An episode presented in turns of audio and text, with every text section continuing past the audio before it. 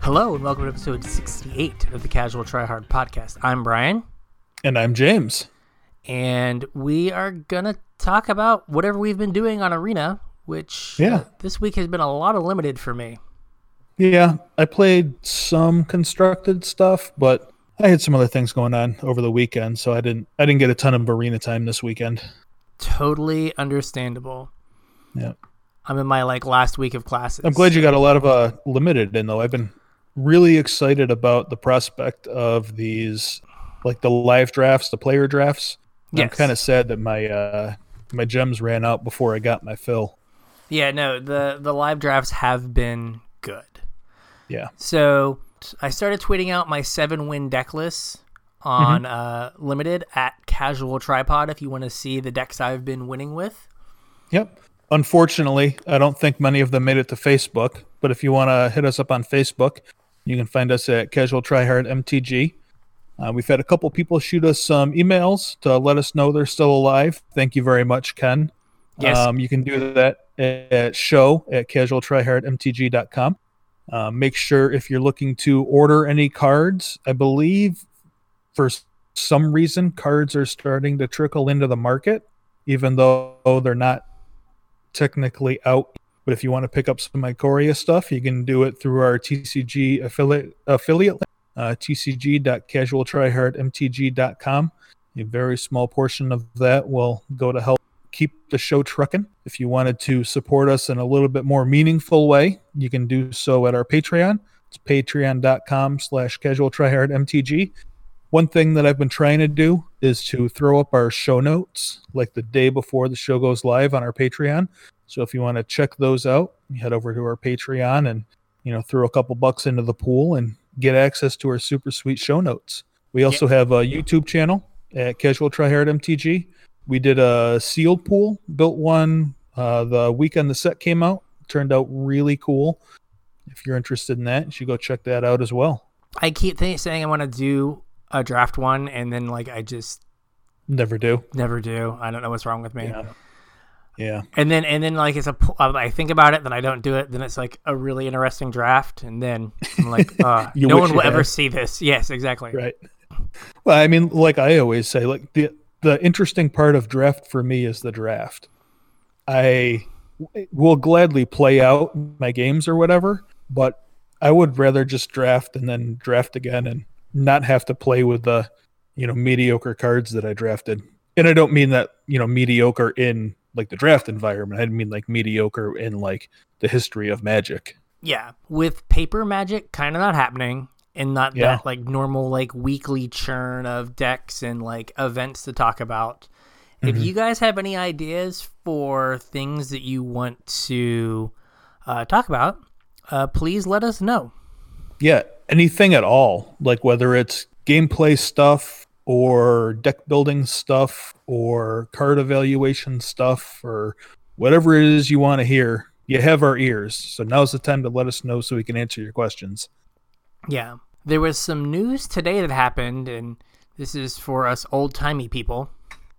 Yeah. I mean, we knew it was coming though. Yeah, but It's just sad to see it in writing. Yeah. So planeswalker points, the way that they used to track how much you played and how you did, Mm-hmm. uh, those haven't been used for a while, and they are officially going away on May 27th. Yeah, and they're taking something else with them. What is that other than the whole website? Your DCI number. Oh yeah, we Yeah, your DCI number is now null and void. It will be used for exactly no things. From what the statement said, they're going to go to a unified system where it's the same system for Magic Online, Arena, and Paper. And I know me and uh, our local game store owner, Anthony, were talking about this a couple weeks ago. Uh, Wizards did roll out their new like event reporting software that's supposed to link to an app on your phone. has that um, app they- shown up yet? Yes, but you have to be invited currently. Oh, So it's only out for like testing purposes. And I think they did that on purpose now, like when there's no events going on. So people could kind of like test it out and see if it's working before they're actually trying to run an event in it. So this is supposed to replace what the DCI number was. Yeah. Every every player will have an app on their phone where when you go to like sign into to a tournament, the reporting software will push a notification to the app, and then you'll you know select on the app, yes, I want to be part of this tournament, and that's what actually enters you to the tournament. So you won't have to like remember your DCI anymore. And supposedly, this is like I said, it's going to be linked to your arena account and your Magic Online account as well. Yeah, you now need to have a Wizards account, which if you can Yeah. sign into Arena, they say you already ha- you already have generated your Wizards account. Yep. Yeah, but uh, that's sad that the DCI number is going away. Yeah, it was kind of a badge of honor for for a lot of people to have, you know, the old school what were they, four digit, six digit, or eight digit DCI yeah, numbers. super short ones. Yeah, Yeah. and I mean it will be nice if they can somehow like tie your performance across all the different Yeah. platforms that you play. So like you know you could track people slash like you know who's been the best digital player hmm this actual person so they get to go do a thing or who's been the best player across all formats Right. formats being like magic online Ways to play, arena yeah. and yeah ways to play right and that would be that would be good Yeah, I, I mean, I really don't. I, I don't want my arena info though. I don't want to see how many ranked games I've lost. yeah yeah that is that is rough Yep. i have kind of taken the approach to magic as of late that i'm just gonna do what i enjoy Yeah. and at least for the last week week and a half i've enjoyed uh limited yeah, because we got player drafts. Yeah. So you're not always playing against the same archetype, though at higher ranks that is starting to change. Yeah. And like you're able to like read a table and read signals and Mhm. see what see what's going on. So Yeah, that's way well, better than I the mean, bots. Yeah, at least in my opinion, that's the fun part of drafting is reading signals, you know, staying fluid enough to move in or out of an archetype if you have to.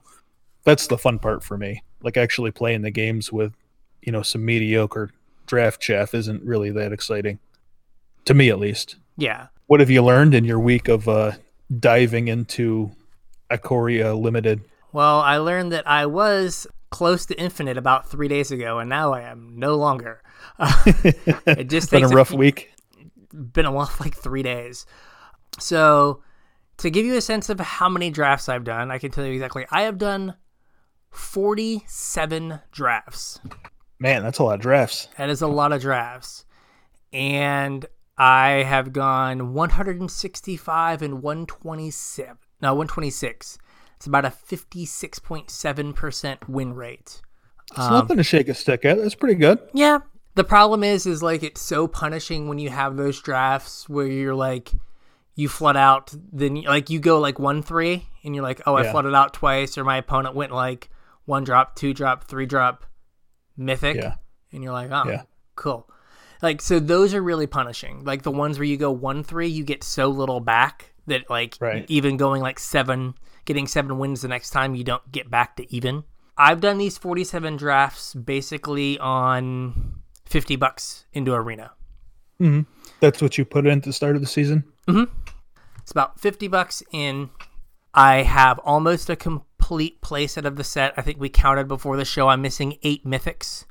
Yeah. I've Man, that's a opened- hell of a return on investment. 50 bucks for 40 something drafts? yeah, That's insane.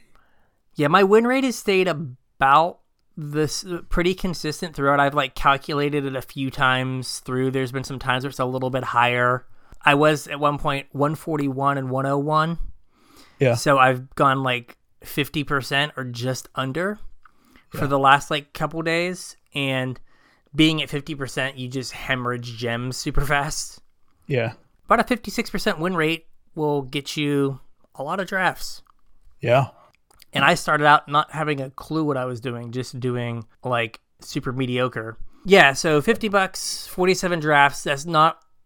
And I also had done six seals off of that as well. hmm So, in that, I've opened. How many packs have I opened? I guess I've earned 170 packs. Yeah. So, I've opened 151 of them. It's a lot of digital cardboard. Yeah. So, like, I probably have a few more mythics hanging out in there. And I think I went up three vault progresses since I Holy started. moly. Three or How many four. volts you got saved up? Uh, seven and a half, almost eight.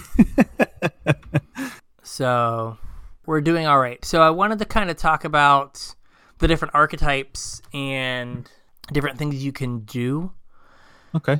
First, like you have all the two color archetypes, and we're going to talk about which ones there are best. But you had asked, like, what are the in between archetypes? Are there any, like, kind of weird, oddball archetypes? Yeah, like, like pop up? I guess m- my question was more I, I haven't spent the same amount of time in this limited environment as you have. And I know, like, when we were on Ravnica, we had, like, the guilds archetyped or the guildgate archetype. It wasn't really one of the color pairs. It was kind of something else that was floating out there that it wasn't always present, but when it was, it was strong. So you'd move into it. I didn't know if there was anything like that in this environment. I think the closest thing is like just green good stuff Okay. where you have enough fixing in green that you just get to take whatever, whatever. yeah whatever Yeah. rares you see. I've had drafts where I've cast on back to back turns emergent ultimatum into genesis ultimatum. Well, that's pretty good. Yeah, you're just like I can just do whatever I want. Yeah. So those kind of decks exist, but I don't think there's anything that struck me as like, hey, this is like super out there for what you would expect the color pairs. I think that the really con- the controlling decks Mhm. just aren't there. I don't think they're Yeah. supported well enough.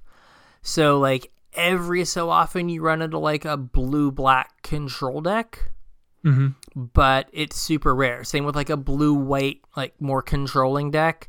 Those Yeah. are like few and far between. Okay. And like I don't think I've played against like the blue black flash deck. Like that deck just doesn't seem to like come together or like exist. That was actually one of the decks I was going to ask you about when we got because I know, like, I kind of got a sense for what the popular archetypes are, the popular color pairs are, Yeah. but some of the other ones, like, I don't remember seeing at all. And the flash deck was one of them that I don't think I've ever seen somebody play the flash deck. yeah, like the uncommon payoff in air quotes is the Yeah. blue black hybrid uh, flash tutu. And like that's not a big enough like reducing the cost of your flash cards by one is not a big enough like payoff. Mm-hmm. Like that card gets played like never. It's just not Right. good enough because it doesn't do it doesn't do something. Like it's just a two Mhm. and like now we don't print bears. Right. All of our bears are like bears with upside and like a wall of text. Yeah. They're all tax pieces instead. They're tax pieces or the red and white tutus for two. Oh, yeah. have a triggered ability, they cycle. The green 2 2 for 2 has a triggered ability. Mhm. The black one has death touch. Well, it's not a 2 2, it's a 2 1. Has death touch or, or lifelink. Lifelink. Yeah. Right? Like they all do something extra. Yeah. Like there's just not like bears anymore. So Yeah. like the fact that that flash uncommon is just a bear Mhm. puts it super below rate yeah. the format's weird in that like there are like the aggressive decks have to seem like they have to be really good to compete because if you just Because mid range is so good. yeah if you just have like a five or a six out of ten like red white aggressive deck that's not like a cycling deck that's just like red white go wide Yeah. like you have to draw perfect every time and you might still get clowned Now, is that because of the companions? Or I guess my next question would be are the companions that in between archetype I was looking for? maybe so it depends on the companion Yeah. like Karuga is just like three or four color uh green Yeah. is just the archetype you pl- archetype you play with that card. Mm-hmm. What's the red white one called? Ketria? No. No Z Zerka. Mm, I'm not Whatever sure. the red white the the one red white red white hybrid three three. I Yeah. think that one goes really well on the cycling decks, and like Okay. you end up just kind of having to build the cycling deck to get Yeah. enough permanence. Yeah. since cycling counts as an activated ability when it's on the battlefield, even though you can't activate it Mm-hmm. when it's on the battlefield, Yeah, it's weird. is it is weird. There's not a deck that you play with a companion that you wouldn't otherwise like play without the companion. I feel like a lot of times that the com- Zerda. Zerda. That the, Zerda, yeah. is the red white one. The the companions a lot of times support what, What the you were- Mm-hmm. color's trying to do. what your colors were trying to do anyway. Like Okay. Mm-hmm. what is it? Obash? Obar. Like Yeah, the odd guy. yeah, that it just wants you to be a red black aggressive deck. Yeah. and that's what red black is anyway. You lose like you Right. know you lose the rare because it's an even, Mhm. but you're just a red black aggressive deck. So you've not really like made that kind of sacrifice. Right. So yeah, I don't think that like you get a companion and end up in a, like a weird deck you wouldn't otherwise end Okay. up in. Sometimes your deck does end up a little like meh, Yeah. uh, like I've had uh, Garuda decks that I've had to play like 19 lands in because I just didn't end up with enough even costed stuff. Yeah. And you're just like, all right, well, that's fine. I'll just need to hit my six land drop and hope good stuff happens. Yeah. So Yeah, but I mean, then that dilutes your hits too. it does. Your hits, yeah, your hits go down, but it's still worth it Yeah. to to be able to do that. But Mm-hmm. I've had a couple decks where like I've just ended up taking the companion late enough that it just is a rare in my deck Yeah. where like I'm not able to switch to the companion. Yeah. We, we have a whole companion section later on. Yeah, we'll get to that in a little bit. So you want to talk about some of the like your favorite or the strongest archetypes or color pairs? Yeah. So by far the best deck in the format is red white cycling. Okay. There are So times much so that there's like a standard deck that's red white cycling also that we'll also talk about later. Yeah.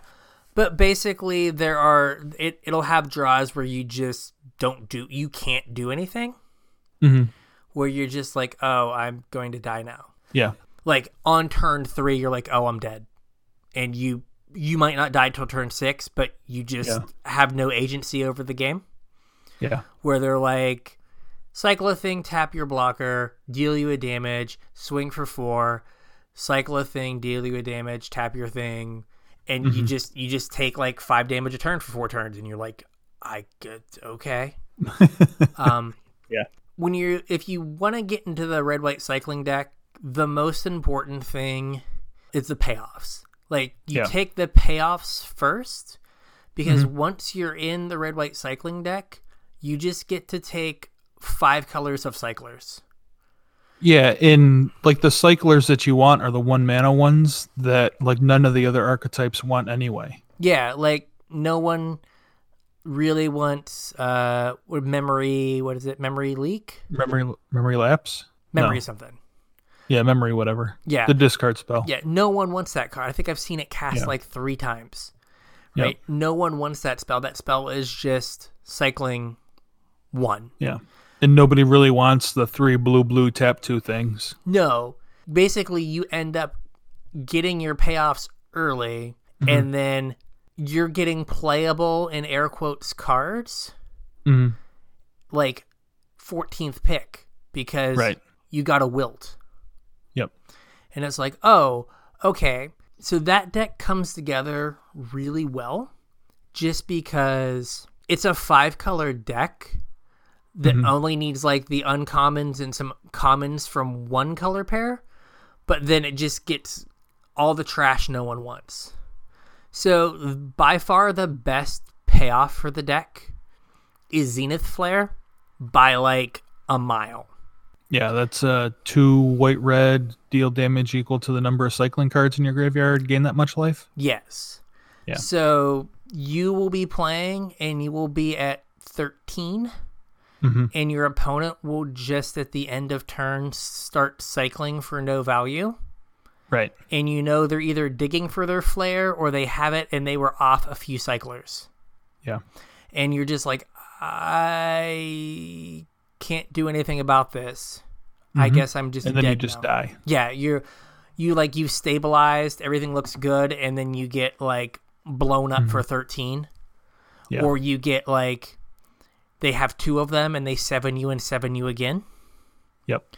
So like Xena Flare is so good that you can pick one the gold card and just go in Mm-hmm. Yeah. because the cycling decks that have a Zenith Flare are infinitely better than the cycling decks that don't. Yeah, it, like you said, once you get a couple good payoffs, the deck kind of builds itself too. It's not like it's not an archetype that you have to work for and count the number of creatures you have and make sure you have some removal spells and make sure you have some interaction and then make sure your curve is good because once you have the payoffs, nobody wants the rest of the garbage. So it just kind of like fills itself out. Yeah. So depending on kind of when you're picking them, I think uh, is it Save uh, Thundermane, the red white three two that when you cycle you can pay deal two and deal two to a creature and gain two life. Yep. that's the next best payoff to like put you in the deck. Mm-hmm. If you're like, if you see that, like if your rare is kind of eh, and Mm-hmm. you see that, like you can take that and kind of be in, but it's not Yeah. nearly as good as Zenith Flare. Right. But if It only you're- hits creatures, so it only hits creatures, uh, but it can really control a board. There have been times where I've been on the draw yeah. and they go three two, and I'm like, Oh, yeah. I can't play my 2 2, or I have to play it and hope they don't have a one mana cycler Right. Mm-hmm. or land on turn three. And you're just like, please, please, please, please, please. And they always do, and you get you get zero for one. like you're like, Yeah. oh, awful. But if you're already in the archetype, I think that Dranith Stinger, the one in a red two two with cycling one, and then when you cycle something, it deals a damage. Like Mm-hmm. Yeah. that might be the next best payoff is the common Okay. because the more of those you have, like the more times that you're just like a little bit of chip damage early and your opponent's at like eight. Yeah. And you're like, cool, I'll cycle three cards on, on your end step. You're at five. yeah. I'm going to Then it's untap. easy to set up a win from there. yeah. And you just like, you're like, oh, I'm going to kill you over the course of two turns because I'm going to cycle like my whole hand. Right. And so the more of those you get, the better off you are. Flourishing Fox and Valiant Rescuer, like Flourishing Fox is the one mana, one one that cycles and gets a plus one plus one counter. It's fine. It's good in the early game, but like I don't think you can like I wouldn't see that and say, hey, I'm going in on cycling because like there's a, an early fox. Mhm. Like that one is less powerful. There's a lot of like one ones running around in some of the decks, and so like it sometimes doesn't get through. Yeah, and it's also an awkward one, like to get bounced against the mutate deck or something. Yeah. Valiant Rescuer, the 3 1 that when you cycle, you get one. The first time you cycle each turn, you get a 1 1, Yeah, and then you can pay 2 and cycle it. It's good, but I think it kind of is a different version of the red white cycling deck. It's more Yeah. of like a go wide deck. yeah, that version really wants an anthem too. It does. It wants, um, what's the the white thing? I didn't know we had one. I was trying to think of one because I was playing the cycling deck a little bit in standard, and whenever I stuck a rescuer, I, I just desperately needed a way to anthem my team a little bit. It is. It's the uncommon. It's two and a white. Uh, all Hmm. humans get plus one plus one Okay. and uh, sanctuary lockdown, and then you can pay two and tap two untapped humans to tap a creature Oh, opponent controls. the enchantment. Yeah, yeah, Yeah. yeah. so it gives all your humans plus one plus one. Mm-hmm. But I think that vigilant rescuer again isn't is something if you take it early, you're not committing to the cycling deck because it also Yeah. works well in like like a red white kind of go wide deck. Or I've had Yeah. like success with like white black go wide with Bastion of Remembrance. hmm Which yeah, like the humans deck. yeah, which that card is nuts. We'll talk about it in a second. Yeah. Um and then like snare tacticians, they they come around late enough that you don't really have to prioritize them. Like That's the tapper. that's the tapper. Like you Yeah. want two or three of them, but Mm-hmm. you're usually able to get them in the middle of the pack. You don't Yeah, have nobody to else really wants them. yeah, and it's not something that like pack one you're gonna take a snare tactician and be like, we're doing this. Right. The other payoffs there's a Reptilian Reflection, the red enchantment that becomes a 5 4 Trampler. With Yeah. How do you haste. feel about that? I think it's really, really good if you stick it on turn like three or four. Yeah. I think it's worse later in the game, and Mm-hmm. I would just rather have the reach of like Zenith Flare or Stingers. But again, that's one I don't think you take it early and go in. I think you What take about the uh the removal spell? The one in a red deal damage equal to number Blitz of instances. sorcery? the Thunder Lizard. Yeah, something like that. I think that card's really good, uh, but you do have to have really prioritized cycling spells. Yeah. right? So like the Well, dinosaur. like you were saying though, that they come like at the end of the draft, they come to you though. yeah, they do. They will come to you on later picks. Yeah. They will they will show up, but like you don't want to take you don't want your one mana cyclers to be uh, the Flourishing dinosaur foxes. flourishing foxes or imposing vantasaurs. Yeah. Right, that's where you want the the frost spell or Right. memory leak to be your cyclers. Mhm. But no, that card, I've definitely had turns where I've been like five year thing. But I Well, don't. the reason I was asking is because that's really the only card that overlaps with another archetype. Like the spells deck wants that. That's supposed to be a spells card, yeah, but the cycling deck can make good use of it too. That's why I was yeah. asking. I don't think that that's another one that I don't think that you. That's not a spell you take early Right. because you take that spell and you think, okay, I want to be red. hmm But depending on how the rest of the draft shakes out, that Yeah. spell might do stone nothing in your deck. Yeah.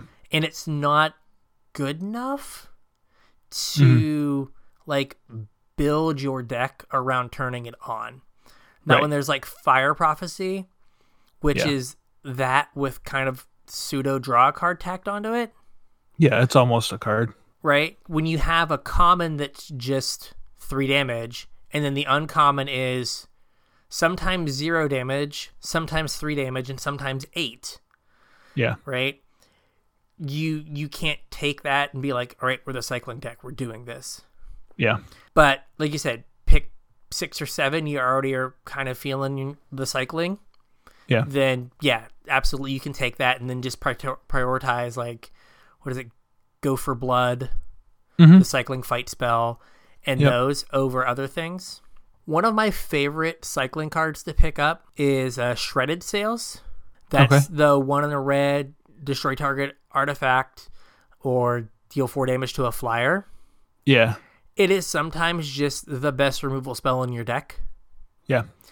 And, you know, most of the time you cycle it. But, like, if you have a pack where you have Raking Claws or Shredded Sails, I think you almost always take Shredded Sails. Okay. I guess the prickly marmoset is a payoff, but that card comes around super late if cycling's open and doesn't really put you in the archetype. I've seen Zenith Flare's second pick, or not second pick, second pack, and been like, I have made a terrible mistake. Why am I not in red white? like I have I'm like, I'm not gonna bail for it pack two, but I like I'm like, oh no. It Yeah. could have been there. Yeah. How much do you prioritize like the one mana cyclers over the two mana cyclers in this deck? Like I- if you have a two like your uh Shredded shredded sails, wh- which is a two mana cycler, is it more important to have that little bit of versatility than it is to pick up like a one mana cycler like the uh enchantment to give something haste? Um, I think you prioritize one mana cyclers over the two mana cyclers almost always because if your deck is built right in air quotes, you're playing like 14 lands. That that was gonna be my next question is 14 how or many 15. lands these. Fif- I Okay. usually go to 15. So you need those one mana cyclers to hit your land drops early. And this is Yeah. also where like Zenith Flare can is also just a huge bailout. Yeah. right? Because you like you cycle on turn one for Mm-hmm. no value, you cycle on turn two for no value, but you hit your second land drop, and then you cycle a third time. Now, when you draw your Zenith Flare, it's at least Lightning Helix. Yeah. It at least deals three and gains you 3 Mhm. and you've already got three cards in your yard for when that comes around later on anyway. And Yeah. so the one mana cyclers let you play a lower land count Okay. and The problem with the deck is you will you will flood out because you're turning your spells into mystery cards Lands. and yeah, some Yeah. percent of your your mystery cards are lands. Another thing that this deck really wants is it wants you to pick up one or two cathartic reunions Okay. so that like late in the You game can pitch the lands. you can pitch the lands. Like once you get to like five or six lands, usually around five is where I start thinking about like, do I really need to play this land? Mm-hmm. Hmm. Do I see myself having a use for it in the next turn or two? yeah. In case I draw like land cathartic reunion, then I have like three new cards. Yeah. But like, you know, if you have a pack that's kind of empty, or you have you know a bunch of cyclers already, you can take a cathartic reunion. Like if it's a if it's a wilt or a cathartic reunion, like take the cathartic reunion Mhm. because like v- wilt is super replaceable because there are just Yeah. so many two mana cyclers. Yeah, and just realize that you have cathartic reunion in your deck, and you need to, you know, maintain some amount of cards in hand. Yeah, yeah. So you just want to make sure that you keep your lands in hand for the cathartic reunion. Um, yeah, and then you have uh, one off-color spell here. So I have ominous seas. There is a blue red cycling deck. Okay. It's not very good. Like ominous seas, like I don't think you look at ominous seas and go like, all right, pick an ominous seas, I'm going in.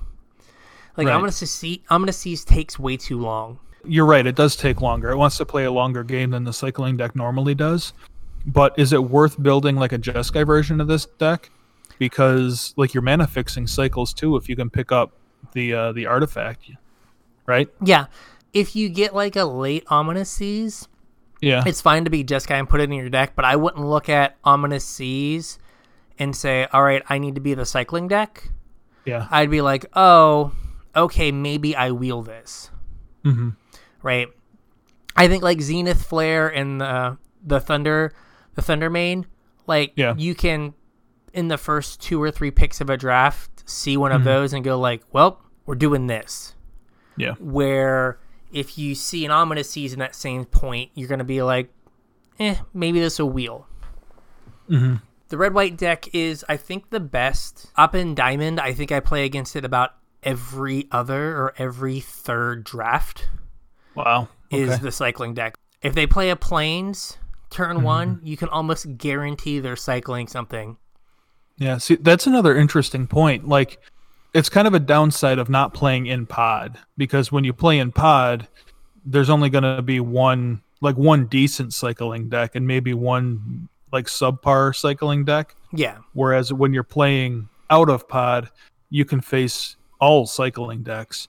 yeah, And then, like, if that archetype is the strongest, like, the more wins you get in your draft, like, the higher the chances are that you're going to, if this is the best deck, you're going to play against more of the cycling deck. So, like, if you rattle off two or three wins, like, the chances of you going up against a cycling deck are going to be higher, right? yes, yes. If that's how they pair, Yeah. Absolutely. And like the pairing's weird. Like I've been paired as high as against number 36 on the ladder in limited. Oh, And earlier when I was in like uh, high platinum, low diamond, I've been pl- paired against people in bronze. wow. It's just crazy. Huh. So yeah, That's bizarre. but I have seen that like there's a ton of the red white cycling deck. The people that are playing at diamond that I've played against, Yeah.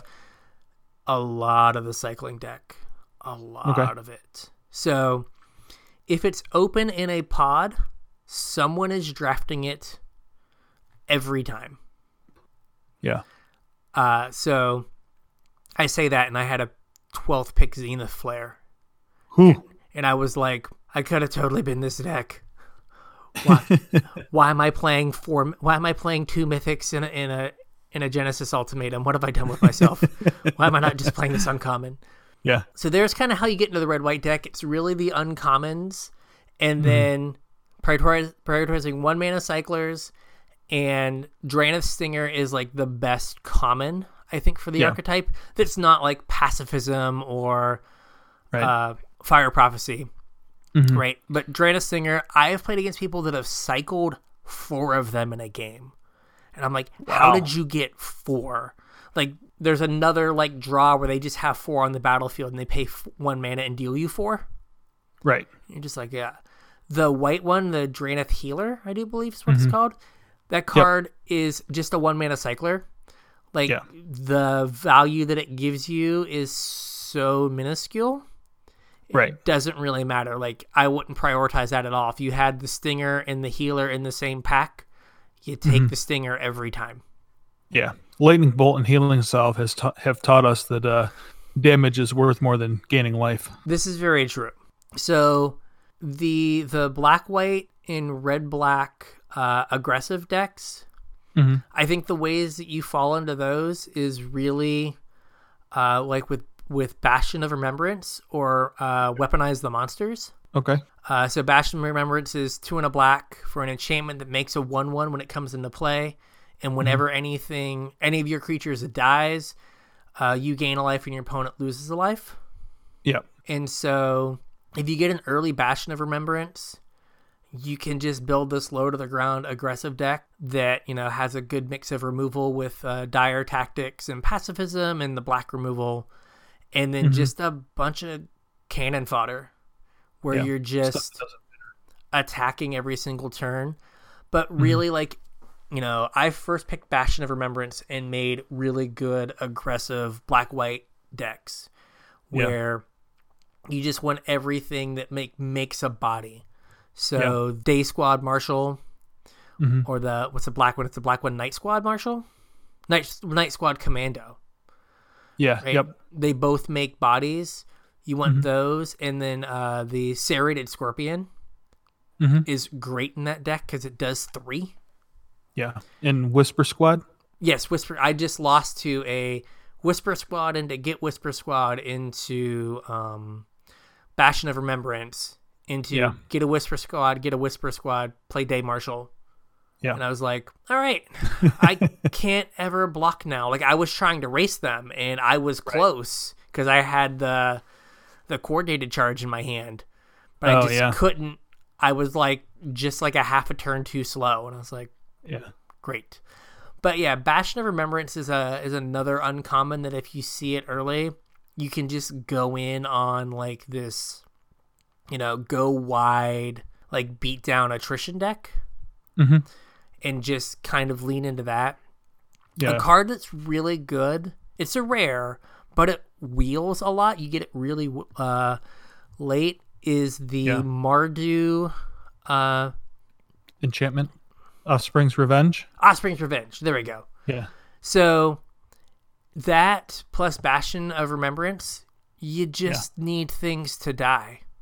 Doesn't Right. matter what it You is. just at the beginning of the game, you just you play your uh, boot nipper, give it death touch, and you just run it into things until they block it. Yeah. and then you just throw whatever you want. You're like attack. They're like block. You're like cool. Night squad. Get two things. Play your bastion the next turn. Attack with everything, and then the following turn you're just like Osprey's revenge. Everything that died is gonna come back slowly but surely, and it's just gonna drain you. right. And that has that wheels, or you get it sixth, seventh pick a lot Mhm. and then you can just just use that with all kind of your like eh black and white or red and white creatures Yeah. to just deal a ton of damage and just gum up the ground. Now, is that a deck that probably also wants that three mana reanimate spell, the Call of the Death Dealer or whatever? I'm sure it would. I've never had that in that deck. Okay. But yes, I think that if you could get it, I'm I'm I'm here for it. Again, the same kind of thing. You just want things to like gum up the ground and come back. Right. and to being able to bring back, you know, a whisper squad and a uh, and then whatever random t- and a boot nipper. You're like, Yeah. hey, cool. This is either three damage if you don't block, or it's two damage if you do. Right. So let's do this. And also the black white, if you can get the the general's lieutenant, is that it? The black white, like that is another reason to go black white. I don't think it's strong enough to like put you in that archetype per se, Yeah. but I think it is something that if you get it, you can, you know, if you see it, it is something that you could kind of lean that direction where you Okay. don't have to be, where it wants you to kind of be humans, right? General's Enforcer. It wants you to be like Mm-hmm. Right. humans, but just being like black, white, random stuff with Bastion of Remembrance, Mhm. where you're just like, I just want to turn whatever went to my graveyard into a 1 1 so it can die again Right. is perfectly fine. Okay. Then there's like the green black decks. I kind of gravitate towards these. The problem is is that the red white deck sometimes doesn't need to attack you because they have Draenus stingers. So the fact that you have bigger creatures sometimes doesn't matter. Or the bastion decks, they just attack into you and you take damage anyway. So Yeah. like sometimes it's it's hard to go big without then kind of getting gone under. Okay. Uh, but the things Makes that sense. are the things that you can do in this that kind of pull you towards like green black is the uh, a Titanith Rex, the Mm-hmm. cycling eleven eleven. Yeah. Right, getting one The of one with those. Trample. Yeah, tr- eleven and triple. Getting one of those early, then kind of then you you get one of those, then you're kind of looking to like be able to cycle it early and then bring it back with corpse churn or the what's it unbreakable no unbreakable bonds reanimating reanimate spell the green one uh, that gets back The- a, a, a- Reanimate fight spell. no, no, no, that's back for more. Uh, the S- Survivor's Bond, right? Where you Oh, yeah, cycle yeah, it away yeah. early, and then once you hit your land drops, you get to bring it back. Yeah. Uh, but the dream is you cycle it away and you unbreakable bond Yeah. uh, to bring it back with uh, lifelink, or you back for more it, uh, the four green black uh, reanimate fight spell Yeah. or you do that. So the first way to kind of get into green black is either the reanimation spells, mm-hmm. and then you So pair you're that. looking to those first. yeah, you, if you get those first, then you prioritize like Titanith Rex and uh, the Sandworm Okay. as just things to like on turn five get something way above rate, Yeah. right? So you can get into Void that. Vector. Yeah, Void Beck, Space Godzilla. Yes. Yeah. Space Godzilla. Uh, well, actual mythic space Godzilla is angry, but I prefer the Right. the, the uncommon one. But yeah, you want those big things to cycle and pair with the reanimation spells. That deck is actually real if Yeah. Mm-hmm. you get the uncommons because the the common cyclers are just good enough. Yeah. Uh, like a sandworm, like a f- turn five seven seven is Yeah, with pretty good. lifelink is good enough. Yeah. Um, that can't be chumped by Death Touchers. Mm-hmm. Yes. I like to build this deck, or I end up building this deck a lot of times. I start with the really powerful high end stuff, and then Work backwards. yeah, then build the ramp in later on. So humble naturalist, Okay. uh, they come along usually pretty late, and then uh, fertilids as well. Yeah. Uh, I almost always look at my fertilids as a ramp spell. So sometimes, if I can, I'll wait till turn five to have fertilid plus activation up, Yeah. just to make sure I get that land. And then I always like to have some number of essence symbiotes Yeah. because they pair so well with migratory greathorn. Mhm. So you go symbiote greathorn, you get something that is big enough that it can attack as a four five, Yeah. and it On gets turn you three. yeah, and it gets you a land, and it gets you two life to kind of buffer your life total Yeah. against the aggressive decks. Mhm. So And if you're picking things like the Great Horn and Fertilid and um, you know the Mana Dork there, like oh, these decks a lot of times turn into like it's easy to splash two other colors, right? Like Yeah. if you got some good mutate colors in blue or red or whatever, you could kind of branch out a little bit and yeah, I you know think, have a base black green deck, but then play some other mutate stuff. yeah, I rarely am just a two color green deck. Yeah. Uh, a lot of times it'll also put you into green black or green black white or whatever is you get an ultimatum, yeah. particularly like middle of the pack, right? You you take Mm-hmm. yeah, like, those ultimatums seem to go kind of late too. They like, do. I, I've gotten them as like seventh or eighth pick before. yeah, people are like, oh, you can't cast this, and it's like, no, you can. The format lets you cast them, and I think the green ones are just the most castable because you have the most ramp and fixing. Yeah. So you can be green black or like base green, and you pick up a black removal spell, and then like you get an ultimatum, you know, pack two, pick three, and you're like, all right, cool, I guess I'm Abzan now because I Yeah. have this white ultimatum. And that's another thing where someone had asked me on Twitter, like, when you start picking lands. Okay. And in this deck, right, I think you can start picking lands kind of early. Like, Yeah. if you have like a Anything green in so it. so pack, uh, like, you know, pick nine, ten, pack one, like Mm-hmm. taking a green blue land or a green red land, Mhm. like, as like, because you're like, I might splash green. Like, what if I open the the five mana six six trampler in red? Yeah. That's two red red green. You want to play that, and having just an extra random red source in your deck is going to make that easier to cast. yeah. So this deck, you're kind of rewarded for those, you know, mid pack. Like there's nothing super powerful. I have like all the power in my deck already. I just need to be able to cast these spells. But yeah, this deck sometimes just falls into being super powerful because you just get past all the green bombs that are like Yeah. multicolored. And you're just like, oh, cool. And don't be afraid, like if you have the uh emergence ultimatum and then someone passes you a genesis ultimatum you can do that Yeah. like 100% you could do that in your deck just go for it Yeah. I mean, if we can do it in sealed, then you can definitely do it in draft. yeah uh, another thing i might value this card more than most people but honey mammoth The fact that we're talking about it means you value it more than I do. So proceed. okay four green green for a 6-6 Mhm. enters the battlefield gains four life Right.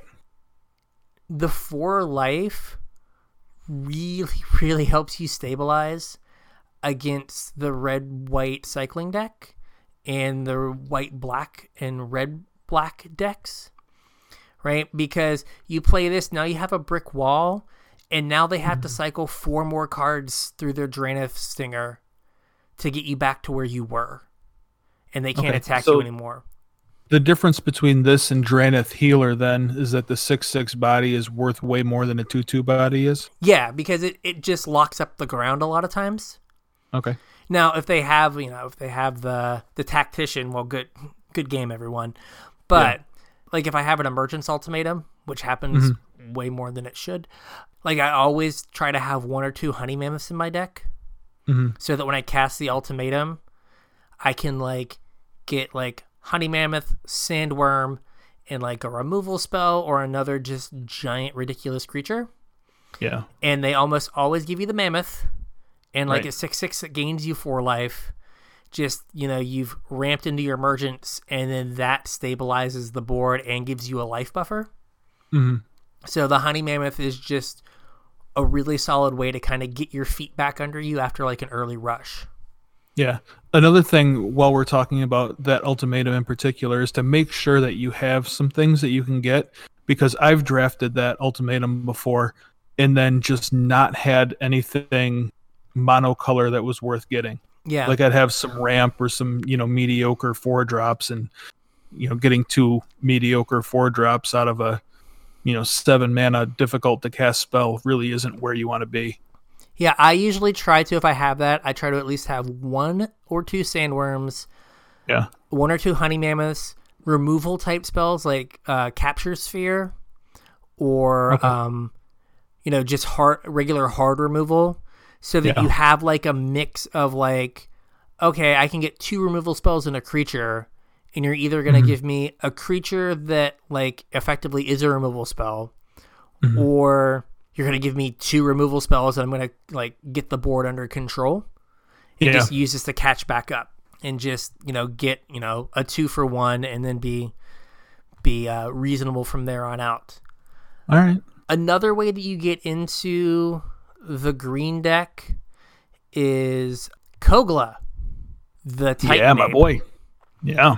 people see green, green, green and pass this card. I have had people pack one, pick one, look at three green, green, seven, six, enters the battlefield and fights the thing and go, yeah, I don't want, I don't want this card. It's got three green mana symbols and pass it. And I've been like, Yeah. cool. I want to be in green anyway. Yep. So if you get past the Titan Ape, just go with it. If you open a Titan Ape, green, green, green is not a big deal. You kind of want to be green anyway. Yeah. All right. So there are some of the draft archetypes and kind of how you stumble into them. Okay. I got a uh, a quick section here about companions and I put this purposefully between limited and standard because I wanted to talk about them both ways. They are busted in all forms of magic. Okay. Since we just came off of limited, I want to talk about them in limited though. And I know we touched on this real briefly before, but like how and when is it okay to build them? Like if you get for whatever reason, if you get past pack 2, pick 3 Karuga. In, Yeah. in. If you're if you're base blue or base green, you're in. Okay. if you can you know if you're i was blue like kind of a blue red spells deck Mm-hmm. Mhm. got past the karuga and i was like all right goodbye five cards karuga you're in and just like made it work i was like all All right, right. What about some of the ones that are a little bit harder to build around, um like I've- Yorian? i've tried to build yorian as a companion once Yeah. and it was god awful. Uh, but Yeah. then I just played against someone who had a bunch of cycling cards and had their Yorian in their like companion zone or whatever, and I had two capture spheres that I could never cast, Mm, and I just got got. Yeah. They played like two creatures, and my removal spells were capture spheres, and I couldn't play them mhm. because like Yeah, they're just they gonna get blink blinked. them and it does and- nothing. it's Yeah. like I get blinked, and then they have a four or five that I then have to capture sphere. It was just I can't figure this out. Yeah. I think that one's pretty hard. I think early on you can do it, but I think also early on it can just be a four or five. Mhm. Like you can just take it and like not commit to the playing sixty, because the Yeah. problem is we were talking about this with Logan, is like there were only like three or four picks that you can not have in your deck.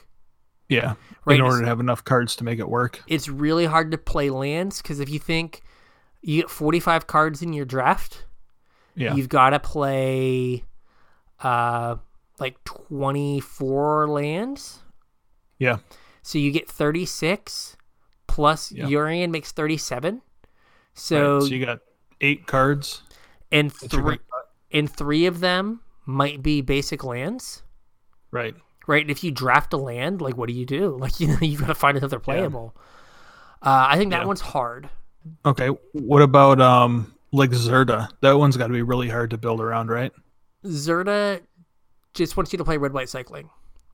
So again, if you take it early on, I think you're just in the red white cycling deck because that's the only way that kind of works. You can also get around it a little bit, right? Like kind of being tokeny because then you're right. You know, Oh yeah. forbidden friendship isn't a permanent in your deck. So then Right. that was like weaponize the monsters and stuff be better, but I think you gotta have to have be in the cycling deck.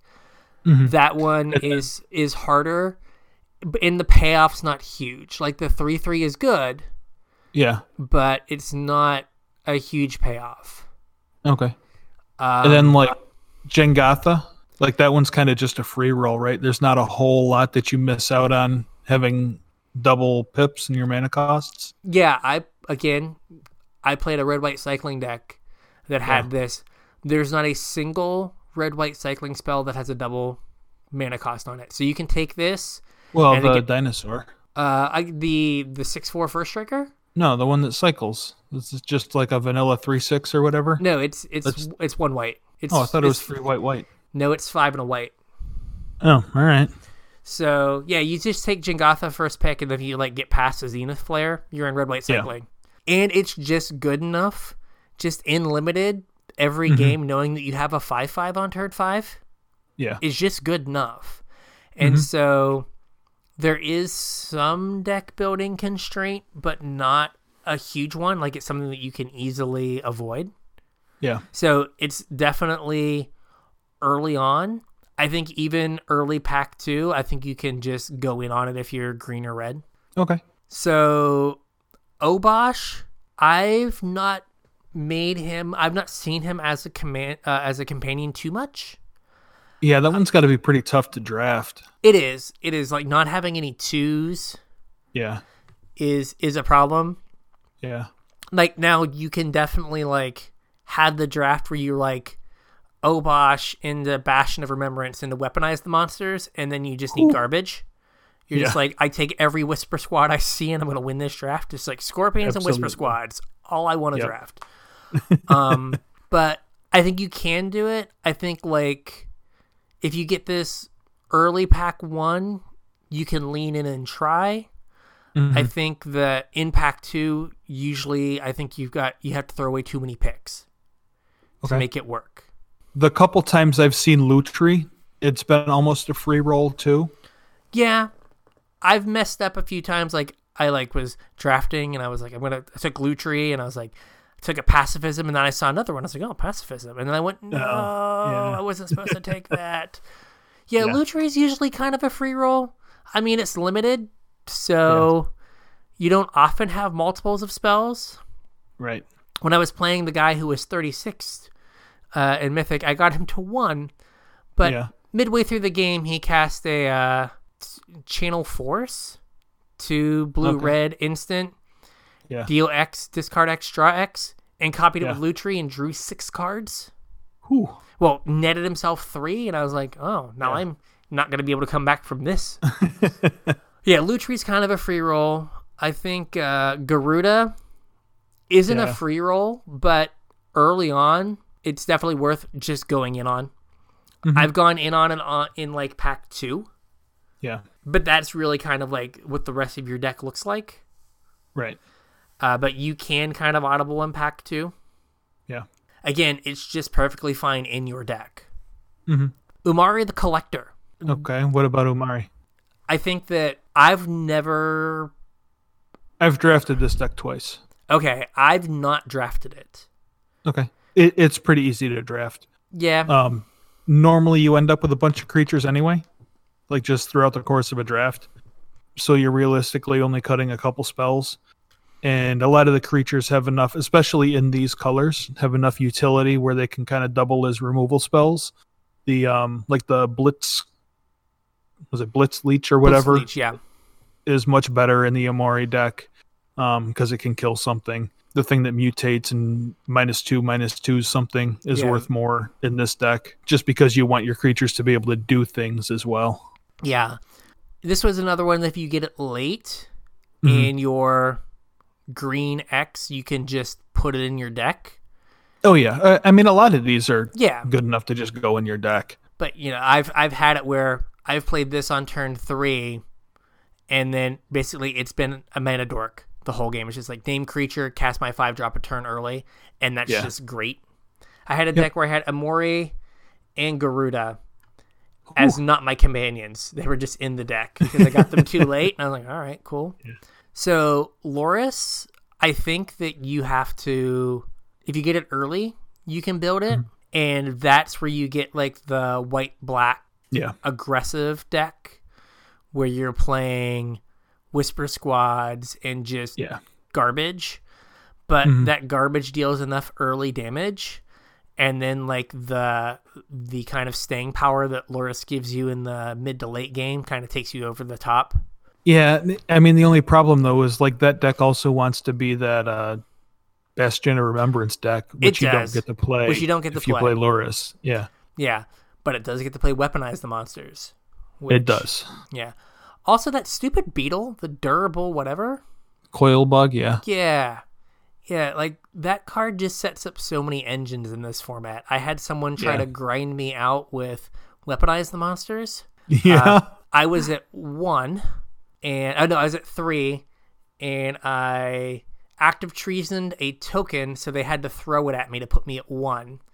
yeah. Then they had a coil bug in their graveyard and enough mana to bring it back and cast it Yeah.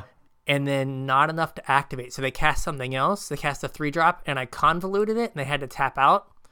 And then Yeah. I copied their weaponize the monsters, and then ki- had killed the things, killed their blocker, played a hasty guy, attacked them for eight, and then threw something at them with their weaponize and killed them. Uh, but that thing, I've had people draw like six cards with it and like the bushmeat poacher Yeah. just used it like at the end of games where you've kind of ground them out of resources and but you're at like six and they're just like uh play the quail bug block throw it at you get it back play, and you're just like oh my god i'm gonna lose to this stupid tutu but yeah loris getting back to loris i think loris i am yet to beat a loris as a companion Okay. in sealed or in draft i am zero for four Wow. I just it's just always this seems like a pile and Yeah. then you like like you get in a situation where they're just like deadweight your thing play loris deadweight your other thing and you're like oh god Oh, well yeah, that's gross. this was fun yeah. and then another one i've not i've had like mixed results on is kahira the orphan guard hmm like I've taken it early and tried to build around it, and I had two just like two, three like awful drafts with it. Yeah. And I don't know if it's just me or if like the cats and night elementals and nightmares and dinosaurs and beasts aren't good enough. Yeah. I don't think I've lost to that deck yet. I, I played against it a couple times and it just seems subpar. Yeah, you just have like your creatures are just so bad. Yeah. The fact that they get plus one plus one in vigilance doesn't make up for the fact that it's a two mana one four vigilance. Right. Right, you're just like, oh, okay. Yeah. So, also uh, back to Laura Sex for a second. They always play Corpse Churn or some Yeah. other way to rebuy it. Like their whole game plan is: I've got three Corpse Churn churns and a Lor- Loris. It's never gonna die. I'm just gonna keep casting it, and Yeah. I'm just gonna. And you're just like, oh my gosh. But yeah, that's the one I've not figured out. The Kahira, I've not figured that one out yet. That one and Yorian, I've just not figured out how to make those work. Like what the shell is Okay. for it. And then, like I said, Karuga halfway through pack two, if somehow you get one, Yeah. you can probably bail if you're green. hmm Also, my I want to be green. If you look at like the the companions, hmm Garuda is black, so he goes in that green black or green blue kind of shell. Right. Karuga is green blue. Right. Amori is green black. black. So like you have the three I think best limited or in in Giganta or Gigantha or whatever. Right. Those four are probably the least like are probably the best ones for limited Yeah. and they're and they're touching green or black hmm and you just get to like you just like stumble into them. You're like, "Oh, cool." I, get can to play, play this. this. I get to play this 5/5 ahead of schedule. Awesome. Yeah. It is super awkward though that your 5/5 is also a mana dork. Like why? why? That makes five mana though. It does. That sometimes you get to use two of. I've used this to be like my third black source to cast to cast uh, Bastion of Remembrance. Oh yeah, Yeah. red red white cycling with a Bastion. It's just like what's my black source? My five five. I'll always have mean, it. it- It's fine. It casts like half of the ultimatums by itself. It does. It does I've never got to use it to cast an ultimatum. Well, you can't have it, it oh, you can't have ultimatum in your deck. if it's if it's your companion. Yeah. Yeah. That's awkward. Sad times. Uh, quick thing uh, on ultimatums before we go forward. Okay. The the Mardu one might be the best in limited, but I don't know how you're ever casting that thing. yeah, no. Uh, No no idea. Okay, Yeah. so we've talked about companions in limited. Yeah. You They're want to talk all- about them in uh, not necessarily standard, but constructed. Uh, when we saw the companion mechanic, hmm we were like, well, it's a cyborg slot, and we were like, well, we don't know how good a card in your hand is versus a cyborg slot. Right. We now know Yeah. it is really, really, really good. yeah. Like, Like- the best. like absolutely people are just playing what should just be garbage fires Right. up until last week if a new player came to you and said, "Hey, I've got this sweet 80 card deck," you'd be like, "Nah, you've got a sweet 60 card deck with 20 too many cards in it." Yeah. Right now, it's like, "Oh, is Yorain your commander, Companion. Com- companion, whatever? Is he your companion?" Because 80 card miracles and legacy, a thing. Yeah. Who'd have ever thought that would be the case? 80 card bant like in uh standard a thing Yeah. i've seen 80 card f- jeskai fires Yep. that one's like the least egregious I've got beat by 80 card fires yes because you know what they do? They draw a bunch of cards and then they bounce their fires and then they get to play all their cards before their fires comes back. oh my gosh Yeah, it's gross. yes so even that one that you looked at and you were like "Pff, 80 cards bah, Yeah.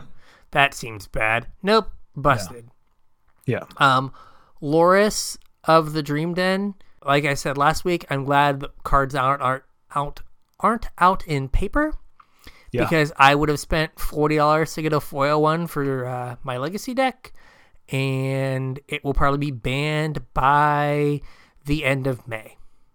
yeah, And you think it'll be maybe- banned by the time it comes out? Maybe, maybe in multiple formats. Yeah. I don't know if you saw it, Jerry T was like, "Oh, this uh Esper control deck is pretty sweet." It was Cryptics and Azure Mage's Charms, Snapcasters, the Wincon, one Loris in the board. It was just Wow. a pile. It was a pile of thought seizes, removal, and counter spells with three Snapcasters and a Loris. Only way to win the game. He was like, "Yeah, five would the five would the daily, super easy. Deck's great." Uh, I Uh, mean, we can talk about that for a second if you want to. Loris has caused the like single-handedly caused Mishra's Bobble to be like a fifteen dollar card again yeah, because through two reprints. yes, I, w- I s- I was looking at a deck, a deck list, and it was like Loris. It was a Loris something, and it had bobbles, and it was like four bobbles were like eighty dollars, and I was like, "How? It just Yeah. got reprinted. I bought them for Twice. five. Just got reprinted twice. It got reprinted in was it Ultimate Masters, Yeah, and then it got reprinted again in Mystery Boosters. and they're like fifteen or twenty dollars a piece because people are just like jamming them into their Loris decks. Yeah, I mean, it just lets you draw two cards every turn, Yeah, for f- nothing. right? For no investment. And it lets you look at the top card of your deck to be like, oh, I should probably sh- uh, shuffle.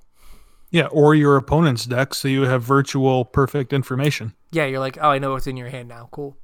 Yeah, Yeah. Loris. I mean, for the rest of the game, yeah. Yeah, Loris is busted in like vintage, which everyone's like, no one cares. But Yeah. if you print a card in standard Right. and it breaks vintage Immediately. immediately, like the day they were released on Magic Online, it was like, oh, this is busted. Yep. breaks vintage, breaks legacy, breaks modern. we haven't it hasn't broken pioneer, but no one's really playing pioneer that I've seen. Yeah, I don't think really anybody is. Yeah, I don't know what happened. Everyone that like is playing or was playing Pioneer is either jamming player drafts on Arena or use it abusing Loris in older formats. yeah. So, yeah, Loris is absurd. I think we talked about Garuda before. Mm-hmm. Garuda is like a decent standard deck. Mhm. A good to decent standard deck. And is the new Charbelcher in Legacy. oh where- yeah, I hadn't heard that. Oh yeah, you go, you mulligan to two lion's eye diamonds, Okay. and then you cast your Garuda, and your deck is every four mana, cl- two or four mana clone printed in the game. Oh, Uh, so you play four Phantasmal Image, four Spark Doubles, four. Um, there's like a random one from like Kamigawa block. I've seen Altered Ego, the two Okay. blue green one. You basically are at like 20 or 24 clone effects, Oh, okay. and you can play your Garuda on turn one, hmm copy it, copy it, copy it, copy it, until you hit a Dragon Lord uh, Kolagon. Called it, by the way. And then all your creatures have haste and you kill them. All right. it plays all the fast mana. So uh, ancient tombs, chrome moxes, and things like that because you can like go in on casting your Garuda every game on turn, you know, three. Is there a better way to build that deck? I don't know. I think it was an article you sent. It was a TCG player article, like all the different builds, and it was just it was super all in. It was you know kind of the the quaintness of like Yeah. Charbelcher, where it's gonna win. Sometimes it's gonna win on turn one, or just like pack up all of its cards and be done. Well, I mean, the, the nice thing about that deck though is your blue, so you get to play Force of Will, Force of Negation. No, Garuda. Oh yeah, yeah, yeah. That's right. Yeah, if they, You get to play Days. you get to play days. Yeah, I mean you could play days, like you could You get play to like play Pact of Negation. Pact Negation is oh it's just Stone Zero. It's zero, so it's even. Yeah. Yeah, you could play Pact of Negation and just be like, I'm all in and I've got to hit my Dragon Lord to get there. Well, th- that's what I was thinking though. Is if you you could almost play manaless. The Okay. cards go to your graveyard, right? Yeah. So if you get enough clone effects and go manaless, you can mill your deck and then dread return Thassa's Oracle. I was just, when you were saying that, I was like, Dread Return is even. I'm Yeah. here for this. Yeah, you could. Like, Yeah. you would have two outs. You could, like, the mill yourself. Also, though, a backup win con, if you go off on turn one but don't find the Dragon Lord, Yeah, you can mill your opponent out this is also true. on turn Oh one. yeah, you don't even you don't even need dread return Thassa's No, Oracle. like, you just turn- mill your opponent. turn one, you could just mill your opponent out. Cause you Yeah, I can guess see- unless you're playing sneak and show, because then they're gonna have Emrakuls. so angry uh so so angry but yeah like this card it's i think an interesting Yeah. deck in legacy i don't know if it's has particularly good or has staying power like i don't know why there isn't a modern version of it it's a little bit slower but like well, it's a lot slower because you don't have E LEDs. yeah but all the ways you could get a prime time on turn three now you can get a garuda on turn three and you know what it hits prime time Prime time. Yeah. You can Huh. all, just Garuda like turn turn three six mana off bounce lands. Garuda spin the wheel. All look prime time. Go Yeah. get two lands. Lutri hasn't done anything. It actually has a Hmm. Right. deck building constraint. I've not seen anyone talking about Obosh as like a commander or as a companion in constructed formats. Uh, people are playing it in standard. Okay. The true sacrifice deck is an Obosh. Oh yeah, because you you're playing. You I guess you don't get Priest of Forgotten Gods, but you get Mayhem Devil and Cat Right, Oven. Yeah. Yep. Uh, Um, all- there's actually two versions of the sacrifice deck right now. Okay. Like the more pure version is an Obosh deck. The more aggro version is a Loris deck. gotcha. Oh, going back to Loris for a second, I forgot to bet in modern Uh huh. Uh-huh. Loris Burn. Yeah, I mean it's just a free roll, and you get all your swift spears, goblin guides, whatever. Yeah, you just get a three two out of your sideboard every game. Right. Yep.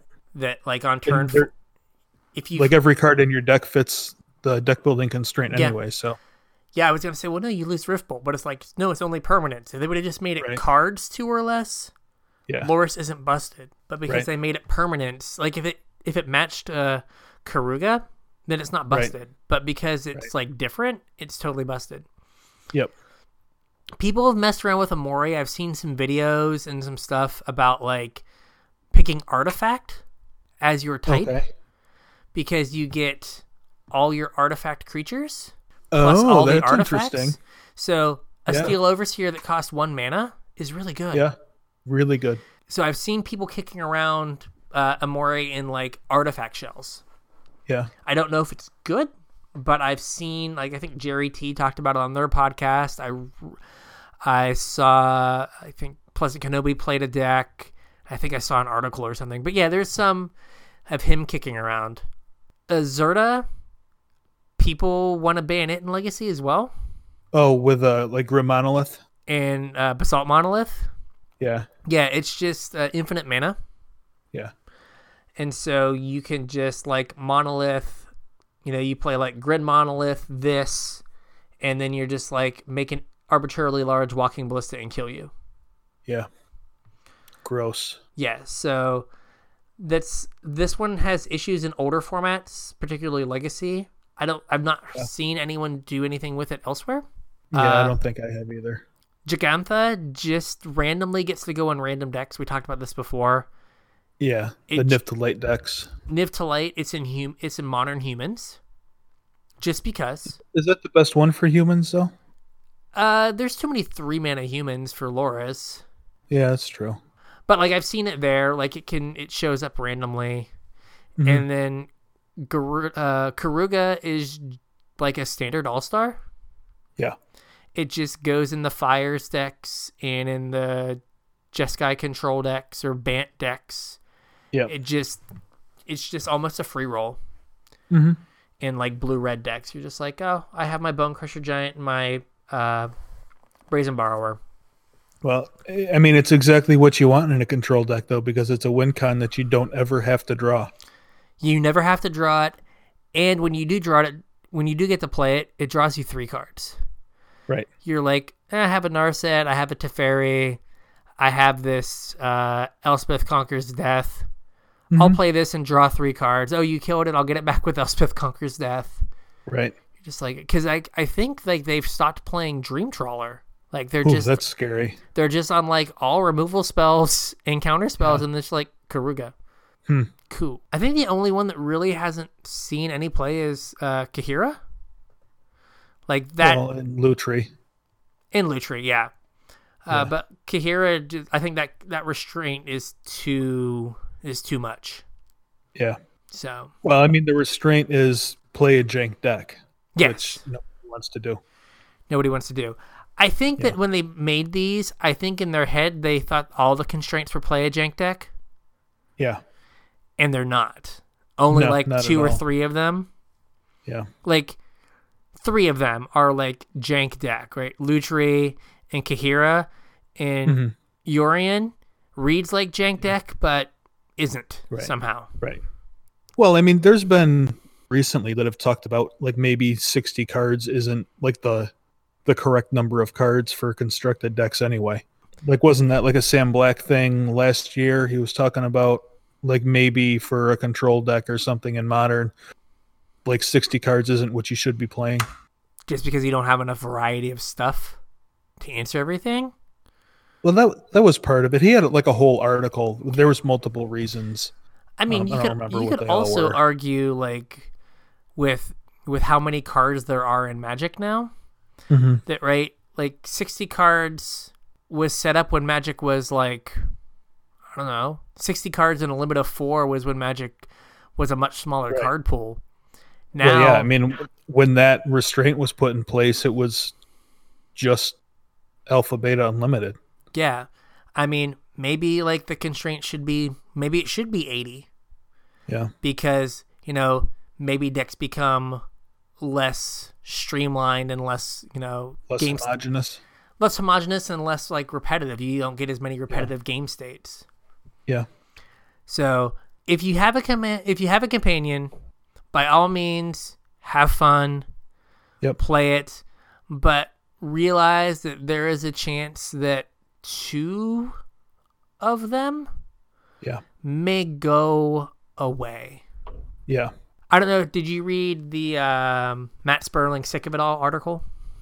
I did not. I read a couple articles about them. His was not one that I read though. He just was pointing out how games that have put in a a starting condition Yeah. have often quickly like gone away, just because of the fact that it leads to repetitive game states, or you know, one of the conditions is way better than all the other ones. So you just have What, to what always do you have mean? Like, give me an example.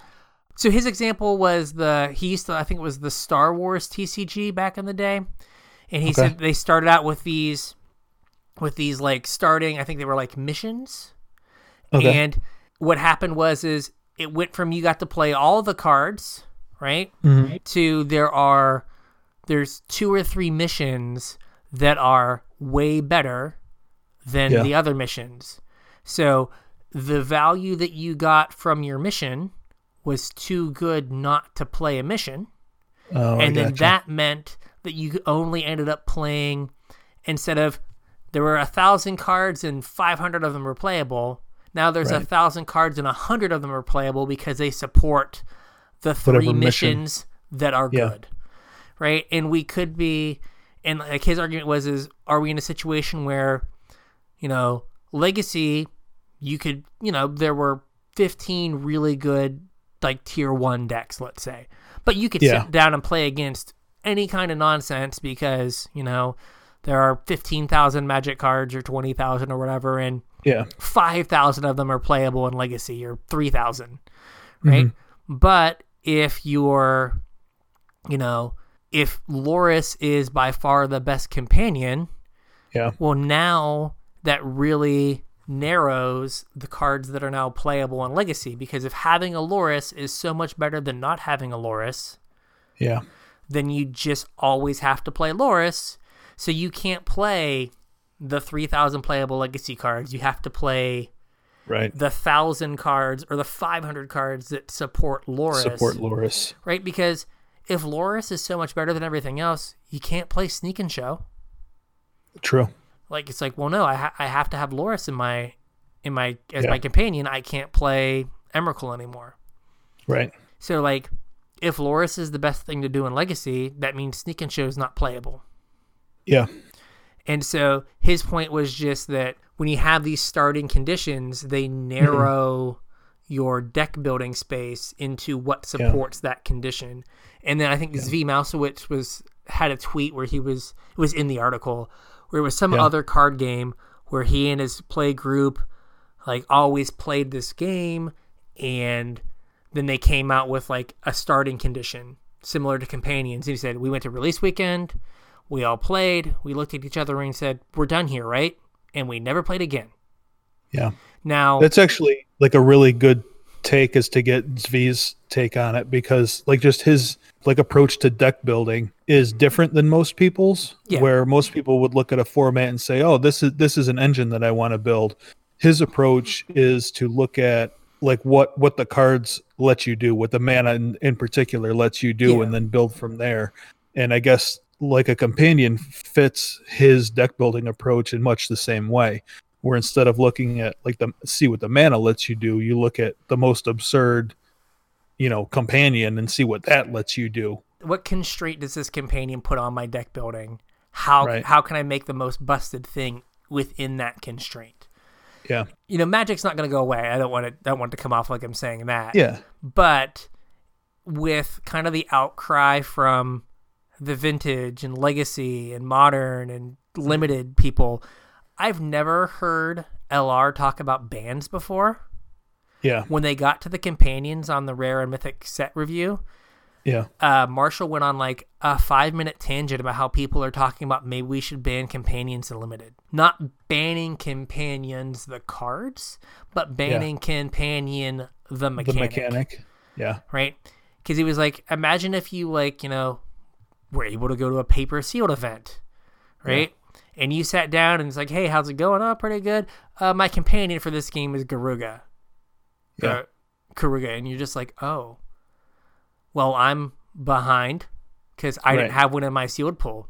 This person always has a five four. Yeah.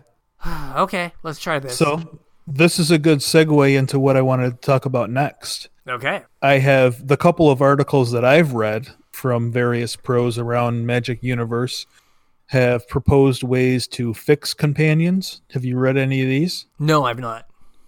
Okay. One of them was to either reduce, like if you have a companion, reduce your starting hand by one. Not like off the rip, but like you've taken one mulligan. So you get to look at seven and then put one back. And then you Gotcha. always have access to your companion. Another one was to do the same thing, but put it in your hand. That way, at least like your opponent has the chance to thought seize it or something or like interact with it in some way Yeah, because w- one of the really awkward parts about companion is that you don't you have abs actual zero ways to interact with it until they go to cast it which may or may not ever happen Yeah, no, I've had games where just like in limited where like yeah, you have to hold up essence scatter Yeah. because I'm going to play this right at some point or Yeah. you know like I'm going to play my honey mammoth and not my Garuda. And are you gonna Mm-hmm. Right. are you gonna essence scatter this? Yeah. Nope. Okay, I have a six six. Even if it doesn't get cast, it has an impact on the game, Right.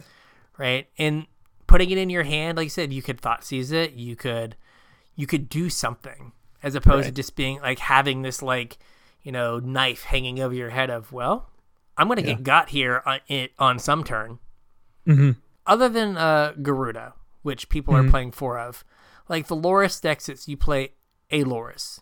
It's never in Right, your si- yeah. it's never in your main deck. It's in the sideboard. The Zert the the Zerta decks, never in Yeah. the main deck. Always one on the board. Urine, PO Bush decks are only playing one. yeah. So, like, it's not like they're gonna see it again, right? It's Right. just it's just the one. Yep. So it's very it's very different than how Magic's played because like you play four of a card because you want to draw it in your opening hand or like see it in your first three or four, Exactly. right? Here you play one and that's always in your opening hand. Yeah. So I think you could do a few things like those ideas with like keeping companion as a thing. I think is fine. Mhm. It might help, but maybe you just maybe mechanic maybe the m- companion mechanic was a mistake. Yeah. Well, like both of those things were framed from the point of view that like we are even though we're not really right now, we are a paper game. So you can't really like functionally errata cards because you can't change what's printed on the card. Yes. So those are both ways to fix companion without having to like errata cards. Yeah. you could change the rules of the mechanic to you know make it less of a handicap to not have one and then go from there those are things that could be done like within magic rules that don't have to you know erase a portion of a card and pencil in something else Yeah. there is like a whole other school of thought though that i have seen a lot less frequently but i ha- have seen you know multiple i think i read one article there was somebody tweeting about it i saw a post on reddit about it and that's that companions are going to be okay but not right now and that's because there's not enough of them kind of think of them like planeswalkers where they're like a new shiny thing that is so far only in one set, but maybe after we have, you know, a few sets of these, you're not at as much of a disadvantage because there's going to be one somewhere sometime that's going to fit the deck that you want to play. Interesting. yeah, I, I mean, I just thought it was kind of a unique take. Like it wasn't something that I had thought about until I till I had read it. Yeah, I guess that let's say they made 10 more, Right. right? Is it 10? Yeah, 10 more that had different constraints. Well, now you get to play different decks that have companions, but if every deck has a companion, that seems odd. Well, I mean, it's just a different. It, it's just different. It's kind. That's why I kind of compared it to Planeswalkers because, like, when Planeswalkers first came out, I, I wasn't playing then. I know you weren't playing No. then, but like that was a big thing. Is like Planeswalkers have ruined the game. This is a new permanent that's hard to interact with that gains value every turn. Um, you feel inherently disadvantaged if you're not playing one of them. And then, kind of over time, planeswalkers have evolved into something that is more interactable and they have such varied abilities that chances are you can find, like, if you wanted that, you could find one to slot into your deck. Yeah, I guess it's just right. It would be weird, like not every deck plays planeswalkers. It'd be weird if like Right. every deck kind of had to play a companion. Because if the rule remains unchanged, it's like, oh, if I don't have a deck that has a companion, then I'm down a card. Yeah. So if they print 10 more companions, now you just have, you know, twice as many companions. Mhm. But there's also, like with planeswalkers, they know when they push a planeswalker, I guess. Yeah. So Well, right, but they didn't for a long time. they didn't know when they, they didn't push them or they didn't know when they pushed them, Well, yeah, they didn't know when they pushed them. right? Like, so I mean, look at Oko. yeah, well, as we've talked about, they didn't play that card properly. They didn't think it was a problem. They didn't. They didn't feel that that was a pushed card. Yes. Uh, which, wow. Yeah. The same people that brought you Oko brought you Loris. Um, but my point Turns being, out three men is the hot spot. yeah. But what I mean is, okay, so you have, so if next time they have uh, companions, maybe they dial them back, Yeah. right? And then they're not playable, right? Because there's a fine line where these could have all been not playable or only Right. playable in limited Mhm. but they missed.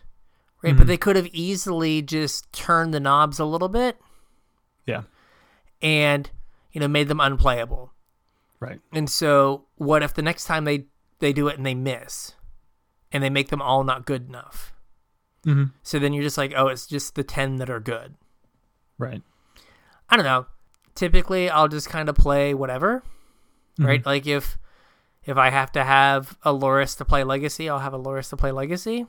Right. I mean, I'm going to have a Loris regardless of if it gets banned or not. I plan on getting one at some point. Yeah. There's Loris Jund now. There sure is. Yeah. You no, lose Lily. Is it even Jund without Lily? I don't I- know. I mean, My heart aches. I mean, you, you're swapping one $80 planeswalker for more red and sixes. So like you're still, you're, you're still spending the most money possible. You caught me. That's why I like Jund. I love hemorrhaging money. That's, that's the My joke. dirty little secret. That's the joke, right? Is it, it can't Yeah, be a it's- it- Jund it card is unless the it's, si- joke. unless it's $60. Yeah. And if it's not sixty dollars, you're playing the wrong version. You buy the wrong version of Jund. Exactly. Well, I meant the wrong version of that card. Oh, yes, Like every yeah. card in Jund has a version of it that's 60 plus Absurd. dollars. expensive. Yeah. Yeah. So I don't know how much of the companions is the bright shiny thing, Yeah. where everyone's just trying them out, Yeah. I mean that could be too. uh, and so you're getting like they're overrepresented because they're just everyone's trying them. Mm-hmm. Yeah. Or how much of it is like these are just all busted. Like I think Loris is kind of in the place that Underworld Breach was in, Yeah. right? Where the only thing you were supposed to do in Legacy was play Underworld Breach. Oh Like- God, Loris buys back Underworld Breach. It does. Oh, It does. yeah, Yes.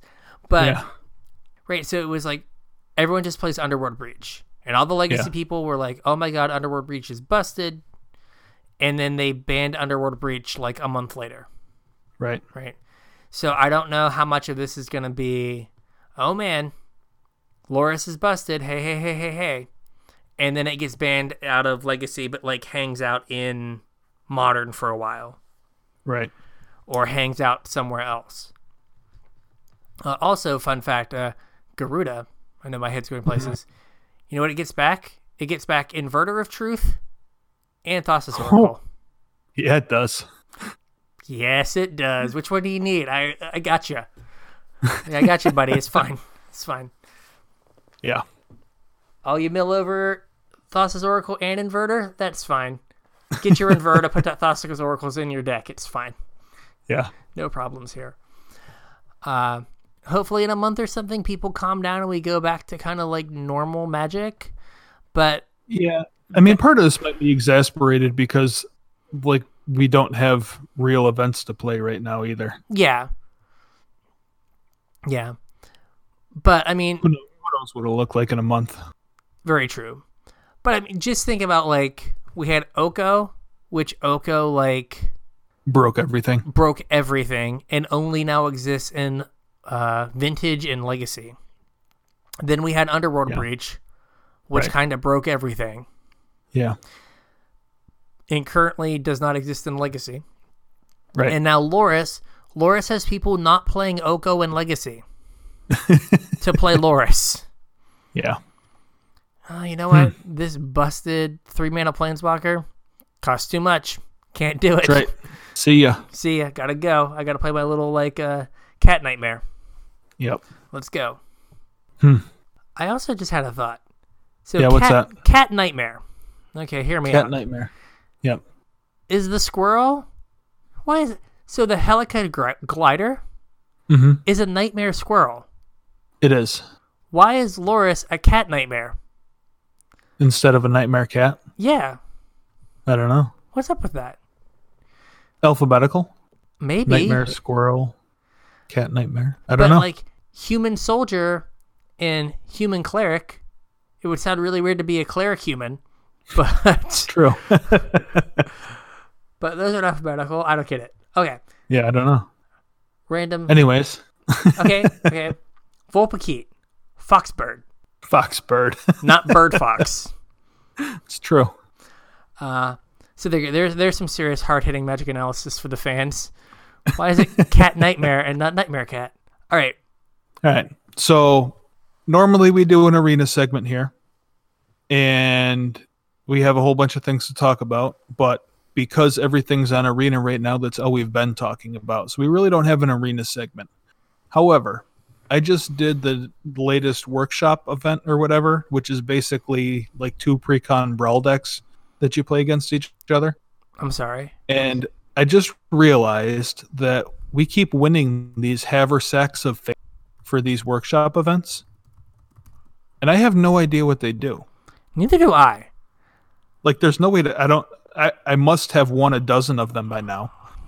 I have no way to track them. I have So, a quick Google did you search find an answer? Yeah. on Reddit. What is haversack of favor? Uh, Okay. The first response was, "It is a random reward between 500 gold, 500 experience, and a rare IRC. I think it's chosen randomly when you win your first game." Someone said Oh. it can definitely be a mythic IRC because I got a great henge. Oh.